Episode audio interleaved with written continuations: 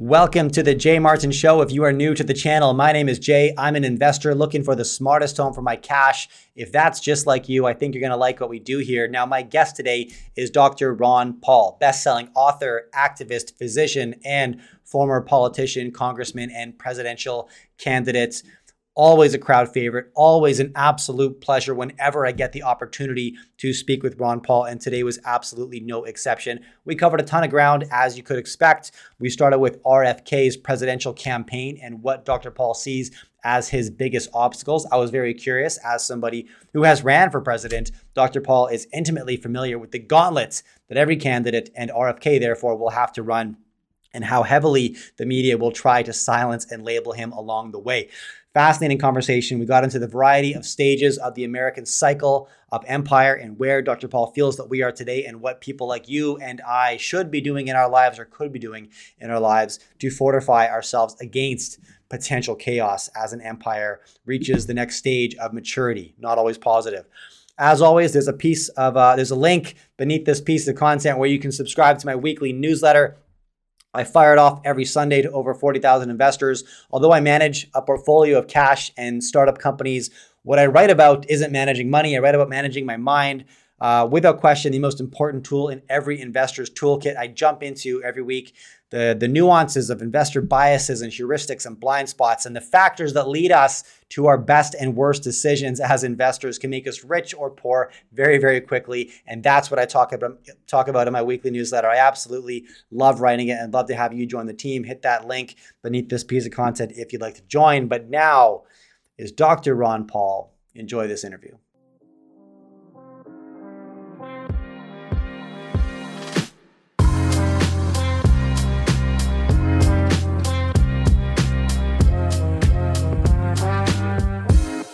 All right, here I am with Dr. Paul. It's a pleasure to have you back on the show. Uh, always enjoyable speaking with you, and I'm really looking forward to this conversation. So, thank you so much for making the time. Thank you. Nice to be with you today. Okay, so here's a place where I wanted to start. I'm going to uh, call up a tweet that you sent out recently, and I'd love to get your thoughts on expanding uh, what you wrote, if you don't mind. And and the tweet was RFK Jr. recently pointed out that America does not have a free market, but rather a crony corporatist system. And then you said, he's right. Americans should beware whenever an authoritarian socialist system fails, as it must, blame immediately is put onto the non existent free market. Expect it. Would you mind expanding on that concept for me a little bit? Well, you know, I I I, I think it's a wonderful quote uh, from Robert. You know, I was very much aware of politics and all and Kennedy's, you know, back in the '60s, and it was said that uh, Jack Kennedy, you know, didn't like high taxes, that he was independent minded, but uh, we always figured if anybody wants to support him, and a little bit of that goes to Robert. They say, "Oh yeah, he's a Kennedy though, so he's going to be a socialist and to big welfare stuff." But what I'm recognizing there is a good way to reach people who have this sympathetic understanding about helping people is that uh, if uh, if you do this. Uh, approach it differently by talking about corporatism, benefits to the corporation. And he's been in a perfect uh, position to do that because his reputation is to uh, not subsidize and work with and beholden to the pharmaceutical companies. Of course, that gets him into trouble too because he wants an independent mindedness about when and who should be taking the vaccine. But uh, I just think that uh, it indicated to me that uh, he's very open to, uh, you know, at least going go, going in favor of uh, some free market ideas. And you know, we know uh, his he has a lot of good expressions about civil liberties and foreign policy, and uh, hasn't heard that much on economic policy. But actually, I was encouraged by that, and will continue to be just on the basic principle that he's an independent thinker and he's open-minded, and he actually will talk about issues. So that to me was encouraging, and that's what prompted me to write that tweet.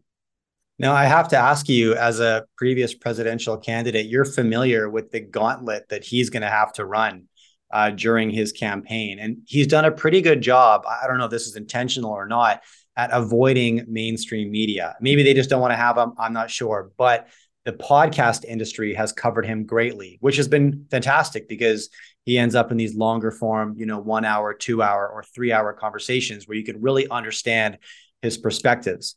But a lot of his perspectives seem like they're coming from an outsider from a, a political standpoint, even though he's a Kennedy. You know, he's spoken uh, very aggressively towards big pharma about the military industrial complex, about government overreach, a lot of concepts that are going to rub a lot of people in every direction the wrong way. And I have to assume there's a going to be a concerted effort from mainstream media to label him uh, all kinds of negative, nefarious conspiracy theorists, whatever you want to whatever you want to do there.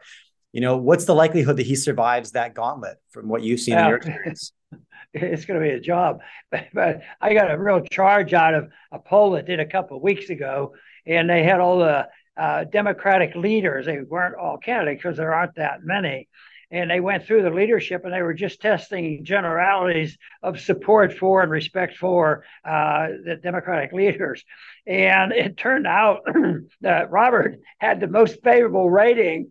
And the reporter, who was obviously very biased, it just seemed like how could this be? You know, he was so shocked. And I thought, well, maybe it's what he's saying. And because, uh, you know, independent thinking people, if a person's a constitutionalist or somebody that might not be a warmonger, uh, they, they like a lot of what he's saying. And uh, I think, I think, uh, I think he's going to survive because I think his his thing that is a challenge is also his great benefit because yes, and uh, the major media will not give him a fair coverage. The parties won't. They're not going to let him if they can keep him out of debate. They're going to do all this thing to him. But the message is so powerful. If you're telling the truth, you can override those issues, and uh, that's why we're giving him some encouragement. I love that. I love that. And, you know, I, I, feel similarly optimistic, even though he's sort of been blacklisted by mainstream media. It's almost been to his favor because he ends up avoiding the quick eight minute soundbite style interviews where a reporter just asks a complex question but wants a binary yes or no answer which doesn't really exist and instead he ends up in these long form conversations where he can go very deep into the subject matter um, do you think we're at a transition point, therefore, in terms of media distribution, where you know independent providers could actually steer the course of this election more so than we've seen in the past? It's you know Fox News, M- MSNBC going back and forth about whatever. Yeah, it's hard to say. It seems like there's so many different areas. It used to be you had to get all, all your news off three stations, and and that was pretty universal.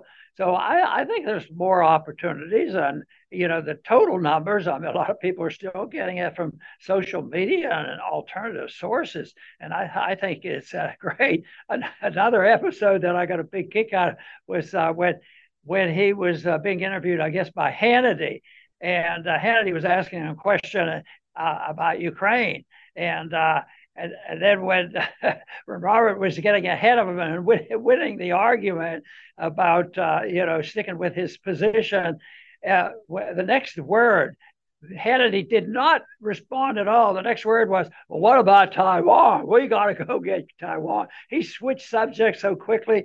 But, uh, you know, in general, that's happening in the media right now. Uh, and that's why the independent media is so important because uh, I worry about the universal uh, direction that the media is turning to is is Taiwan. More money, like today, I think uh, it was announced that the uh, executive branch today wants to send more money to Taiwan. It's always looking for an enemy, and they're pretty good at finding them. If they, if they can't find them automatically, they create them you know they make aggravate people and they and then they have to you know defend that with more money. So that's why i'm pessimistic about the uh, level of the budget and the deficit that we have. And military spending obviously being at record highs which by the way i don't know if you'd agree with this is pretty consistent with the final innings of an empire. If you look at the previous two world powers being you know the dutch empire the dutch guilder the British Empire, the British pound. You know, in the final innings, the final decades of their empire, military spending typically goes through the roof as countries, empires get more militant at retaining their power. Um, do you see the cycle of the American empire in those final innings right now, or do you think this is volatility on the road of growth? Well, I think there's a lot of signs. But you know, I, I remember when I read uh, Rise and Fall of the Roman Empire, I guess the thing that impressed me, it wasn't like there was a battle when it was over. You know, the decline of the civilization, the Roman civilization, it took a long time, hundreds, a couple hundred years before it totally fell fell apart. And so sometimes things take take a while, but I think we live in a time where with technology and weaponry and all the activity here and all the demagoguing going on uh, and the instability of the financial system, I think uh, it is going to be vulnerable to uh, one or two events and things will move quickly. I do believe that there will be a time when people are going to panic uh, out, out of the ordinary system, such as the uh, stock market and the bond market. We've seen signs of that. The, the dollar is being downgraded. Of course, some of us have been talking about that for a long time. And they say, well, nothing's happening. Nothing happens. It's, it's being debased every day. Uh, you know, they're devaluing the currency. Well, what do you mean? No, it still rates pretty good on a basket of currencies. But the only thing that counts are what the housewife thinks or whoever does the shopping. They go and they say, you know, boy, I can't even pay my bills. And that's the number I think is very important is people, and I, I imagine they're fairly accurate too, that uh, how, how much money do you have in case you lost your job? Uh, and sometimes it's enough for a month or so. So there's no real savings. And then if you do have savings, how do you maintain the wealth? you know, what, what are you going to do? Right now, interest rates are going up. That sort of helps the saver. But I'll tell you what, you never can keep up with the price increases when people destroy a currency. So that I think is a major problem.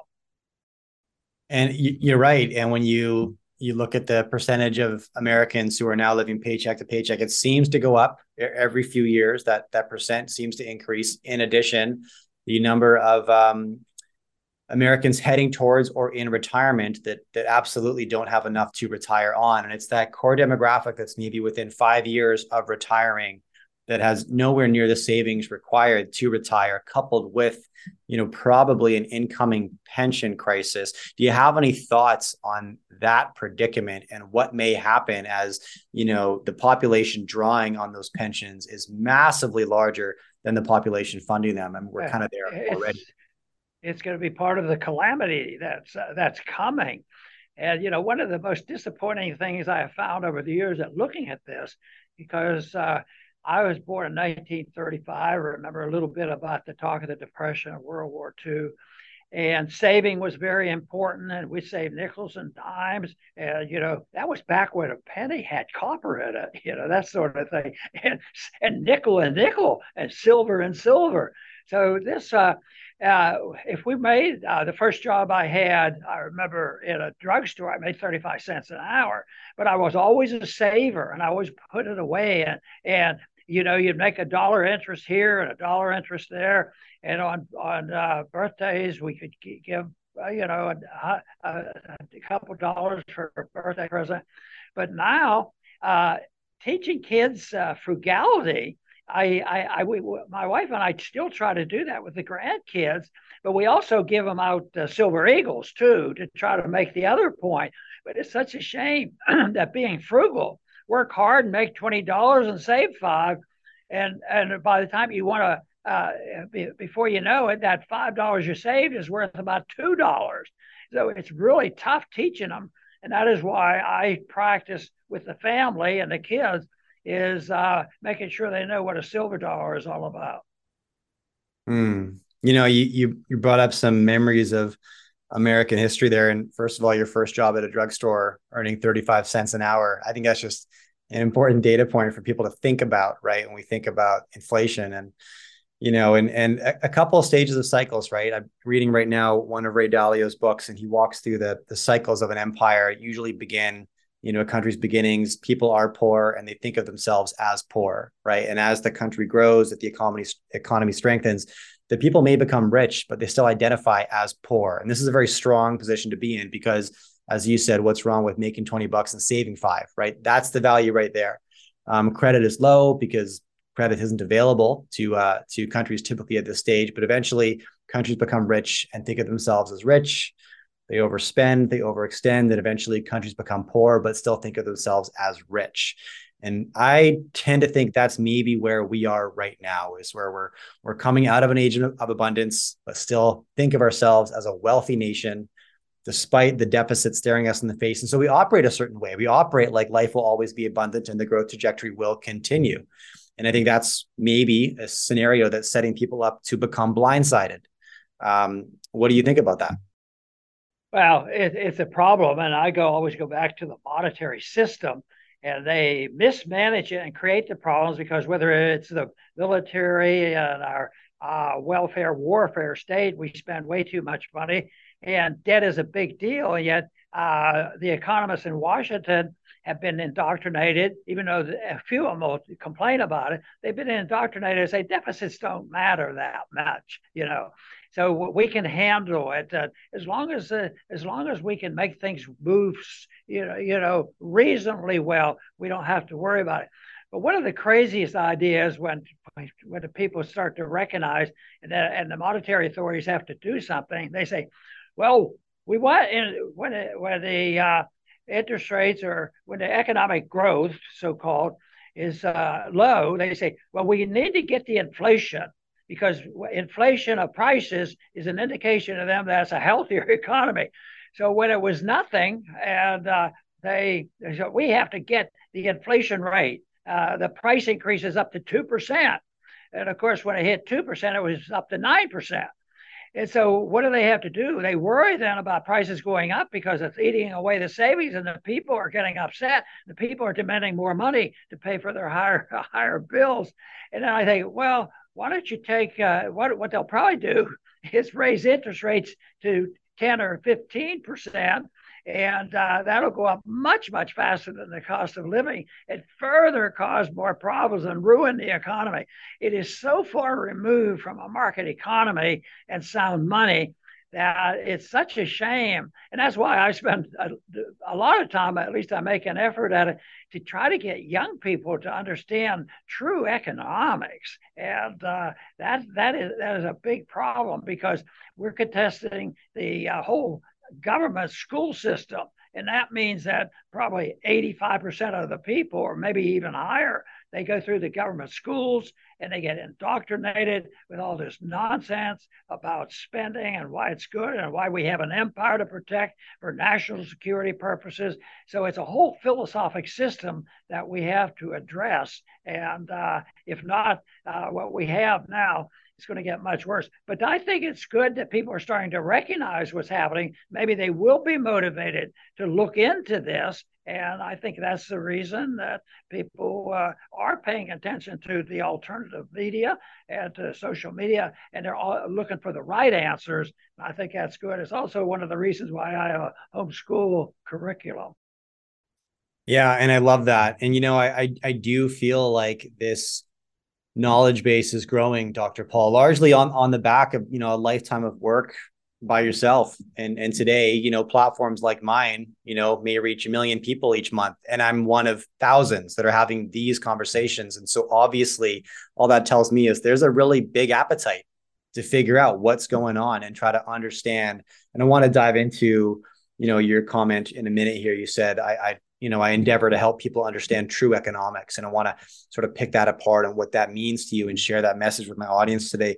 Before I get there, one last final question on, on the cycle of the American empire, because um, the biggest pushback to the decline of the dollar or the decline of the, the dollar losing its reserve currency power, all this is that what's going to replace it, right? And that's often the response I get is like, oh, but there's nothing ready to replace it, right? I, I want to put that question to you. You know, what could occur next in in a situation where the U.S. empire declines, reserve currency loses some power? You know, what's the next step in our history? Well, under today's conditions, if something sudden come up to precipitate it much sooner than I think it's going to happen, it's going to be an utter tragedy because that's when the violence is going to break out because there's too many people who are who are convinced that it's the government's responsibility to take care of it. Even if there's a viral breakout, they have to convince the people it's a lot worse than uh, a cold virus, and therefore we want to put on and test some of our dictatorial uh, arguments and have lockdowns and do all these other other things that they do. But uh, I, I think that, uh, that it's going to be very, very difficult. And of course, the thing that bothers me the most is the violence.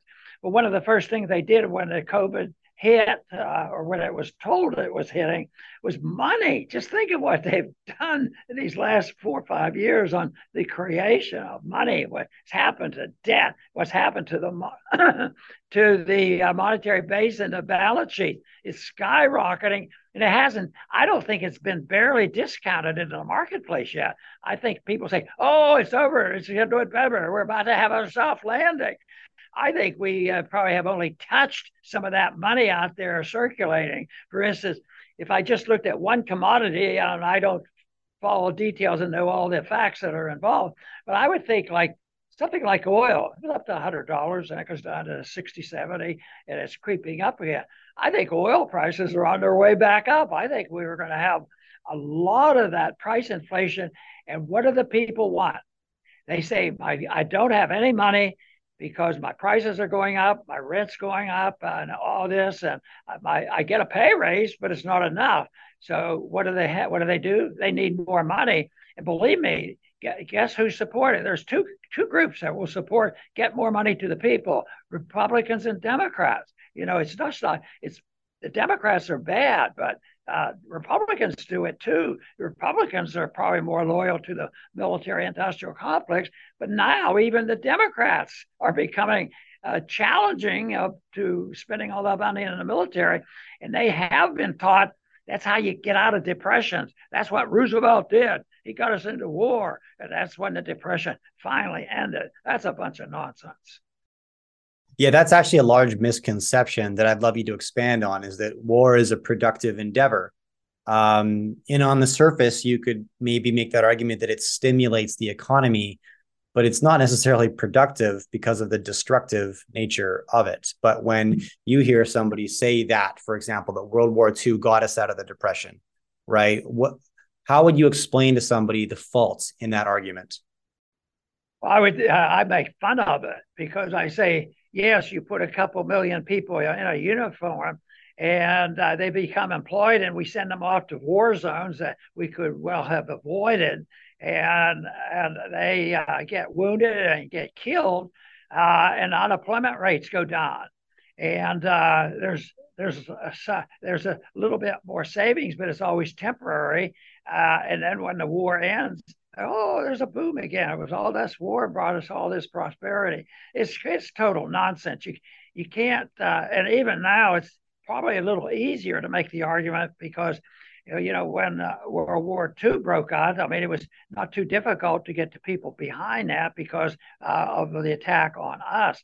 But uh, they they can't uh, they can't create wealth by blowing it up in bombs, or we cannot create uh, wealth by uh, even though they say it's uh, what is 896 billion in a DoD, uh, and we don't even know what the final number will be. But it's it's over a trillion dollars, and if you talk about the interest paid on it, it's just astronomical. So that that is that is, I think, the, the, the big issue. And what it precipitates is, uh, you know, we don't have enough money. They go to government, and the politicians might know better, but how do you stand up to your constituents and say, no, I can't send you any more money? Wouldn't do you any good. You'd blow it. So they they print they run up more debt and they print more money, making the problems worse. That's why I don't think uh, uh, we have time to educate enough people to get them into Congress to systematically handle the problem we have. We're going to see a bust. And then what we hope we have are enough people around that know how to help rebuild what we destroyed. Okay, I thank you for that. Um, and I want to switch directions now a little bit and and ask you about your political philosophy. And I want to ask this question from the perspective of some of my younger viewers. I've got a lot of viewers that are, you know, under 30 years old, trying to make sense of of of the political landscape and and understand how they think about things. Um, And I think that's maybe tougher today than it was when I was in my early 20s, uh, simply because of how the landscape is shifting. And what I mean by that is I've always considered myself sort of a, I don't know, maybe a centrist when it comes to a lot of the the strong political arguments. But I don't feel like I've changed much, except people these days would often label me, you know, on the, the far side of conservative. And I'm like, I haven't changed. My beliefs are the same, right? But the landscape has changed dramatically. How would you explain your political philosophy and what motivates you, Dr. Paul? Well, it's all based around uh, the understanding of individual liberty and not by groups. And I, I want government to be as close to home as possible. I think you know, the real government should be in the family and the disciplines, or local communities, or local states. But I don't like uh, us violating the Constitution and making so much government. Government is a nemesis. And uh, so we defer to them because they're always going to take care of us, and we people and the people get uh, buy into that. But they, uh, uh, not only do they stop with the federal government, then they have all this international stuff going on, and that all undermines personal liberty. And the other thing that has happened is you can't think of, everybody wants to live in a free society, but there's too many people, you know, are taking advantage of it. Therefore, we have to protect them. So everybody has to have a group that they're going to protect themselves from. Now, eh, liberty is individual. And uh, if you think you're going to get liberty given to you by the government, they have to take it from somebody else. They don't realize there's a cost to it. But uh, I think histor- history helps us because the uh, history shows that the freer a country and the more respect for law and order, the more wealth there is and the less uh, and the less injustices there are, and that is a greater effort to bring about peace. And we had a lot of those talents over the years, but I think in the hundred past hundred years or so, it's been undermined by the progressive movement and more recently by the woke movement, which has uh, been so disastrous because of, of, that type of takeover.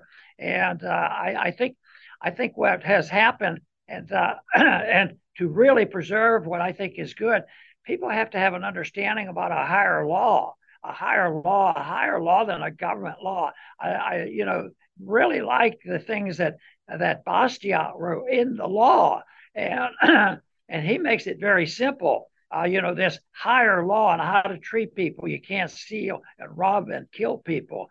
But his main thing was if people, most people still believe that, even under the terrible situation we have, most of our neighbors are still pretty good neighbors. They know they have, do not have a right when they're hungry to walk in your house and start taking food out of their, your refrigerator. but most of them accept the principle that if I donate to my congressman and send my congressman there, he has three cars. I don't have any. Get me one of those cars. It has to be equitable. We have to, you know, sort, sort this all out.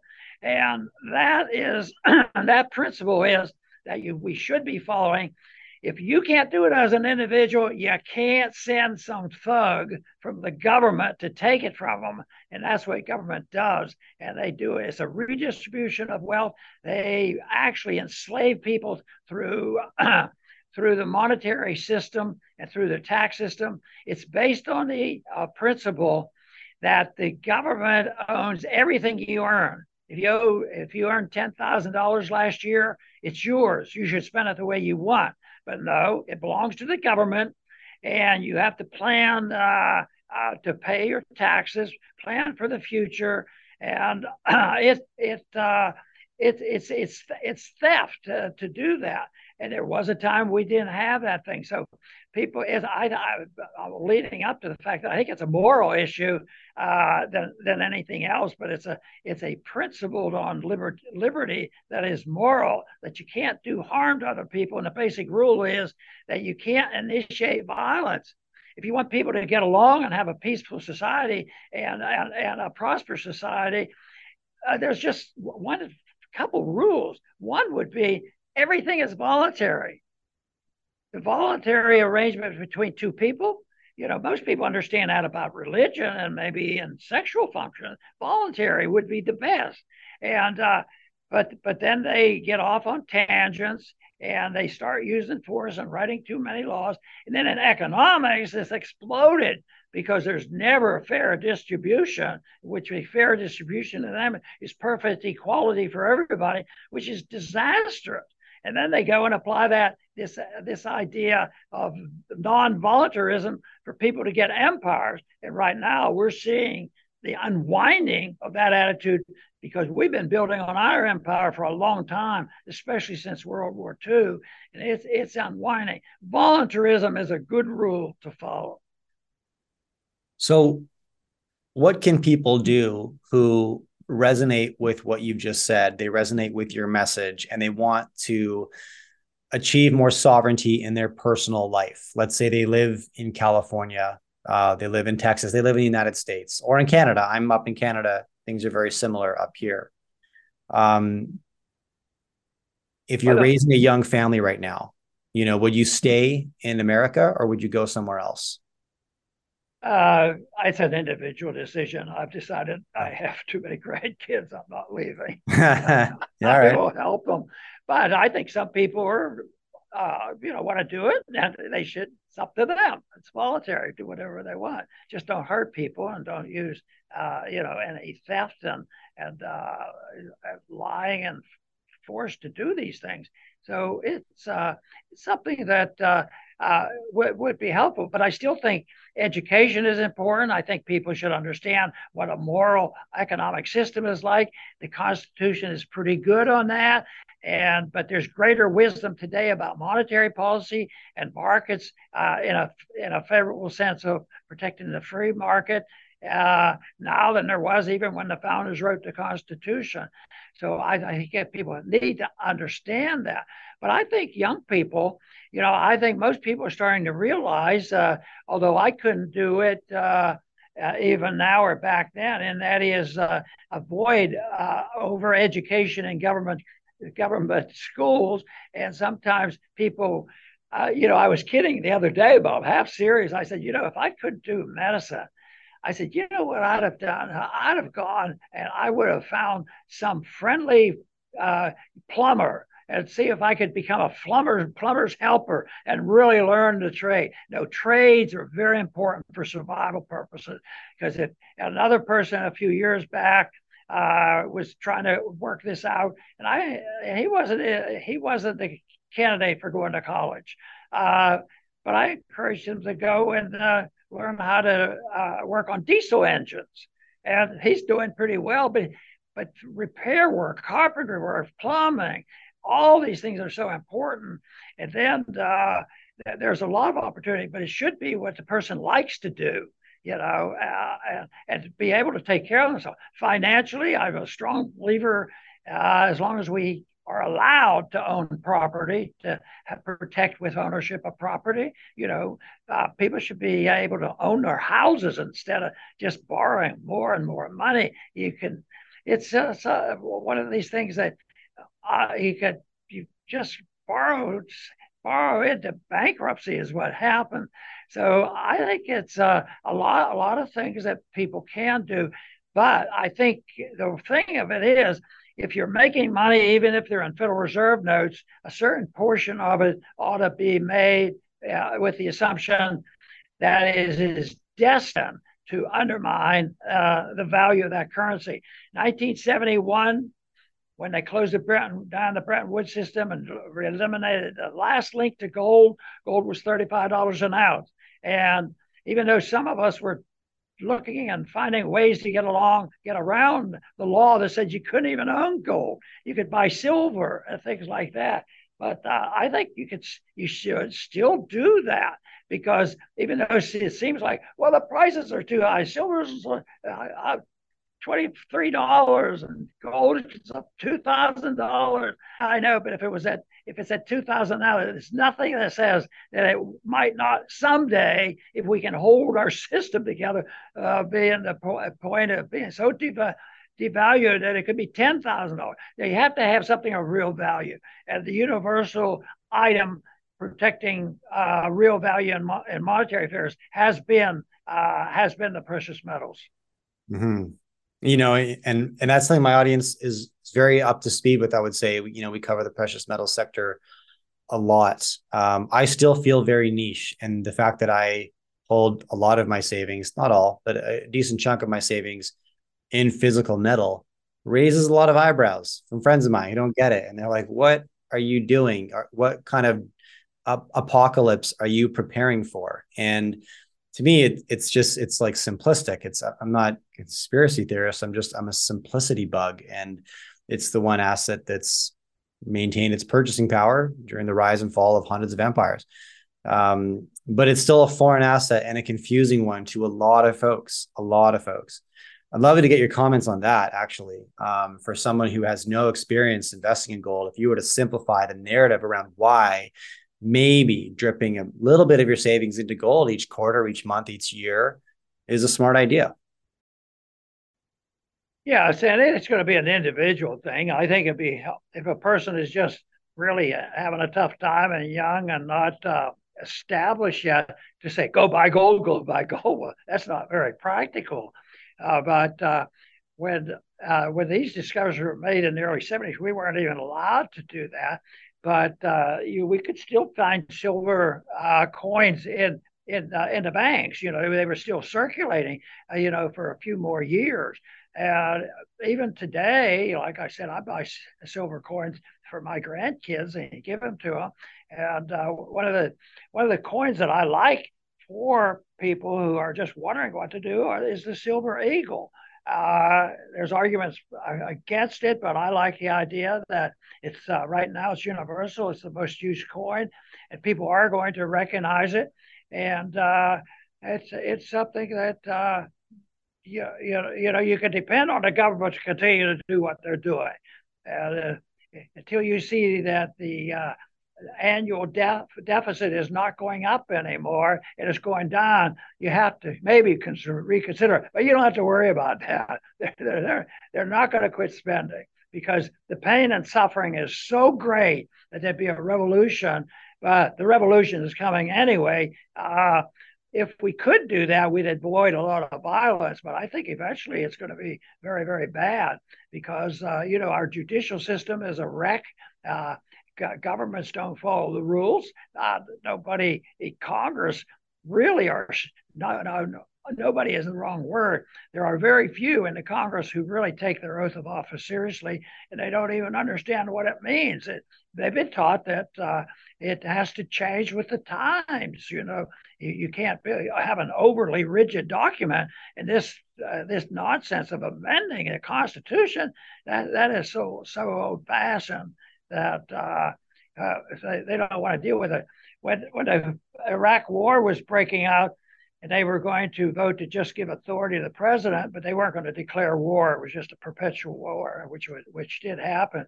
You know, I offered an amendment to declare war, uh, and uh, I was on a, and I was in the committee. I told him, I said, I'm not going to vote for it. I said, I just, you're the guys that want the war, so you ought to up and down and vote for the war if that's what you believed in. And I was lectured by the whole crowd that we don't follow that part of the Constitution anymore. That's anachronistic. And I always thought, boy, that tells you a lot. It is true, but the whole Constitution, unfortunately, is anachronistic for most of the members of Congress. No doubt. Look, I, I know you have to run. I, I really I want to thank you for your time, for coming on my show and, and all the other shows that you do. You know, every time you sit down with a podcaster, you help perpetuate the message and extend the, the lifetime of, of all the work that you've done. And I want to point people to ronpaulinstitute.org where, you're, where you'll find Dr. Paul's weekly column and much, much more. Um, thanks again, Dr. Paul. I really do appreciate it. Very good. Great to be with you. If you enjoy my content, do me a favor follow or subscribe to this podcast. Drop me a rating and a review and share this with a friend. All of these things allow me to get bigger and better guests on the show. Now you can catch me all over social media at jmartinbc. Thanks for tuning in.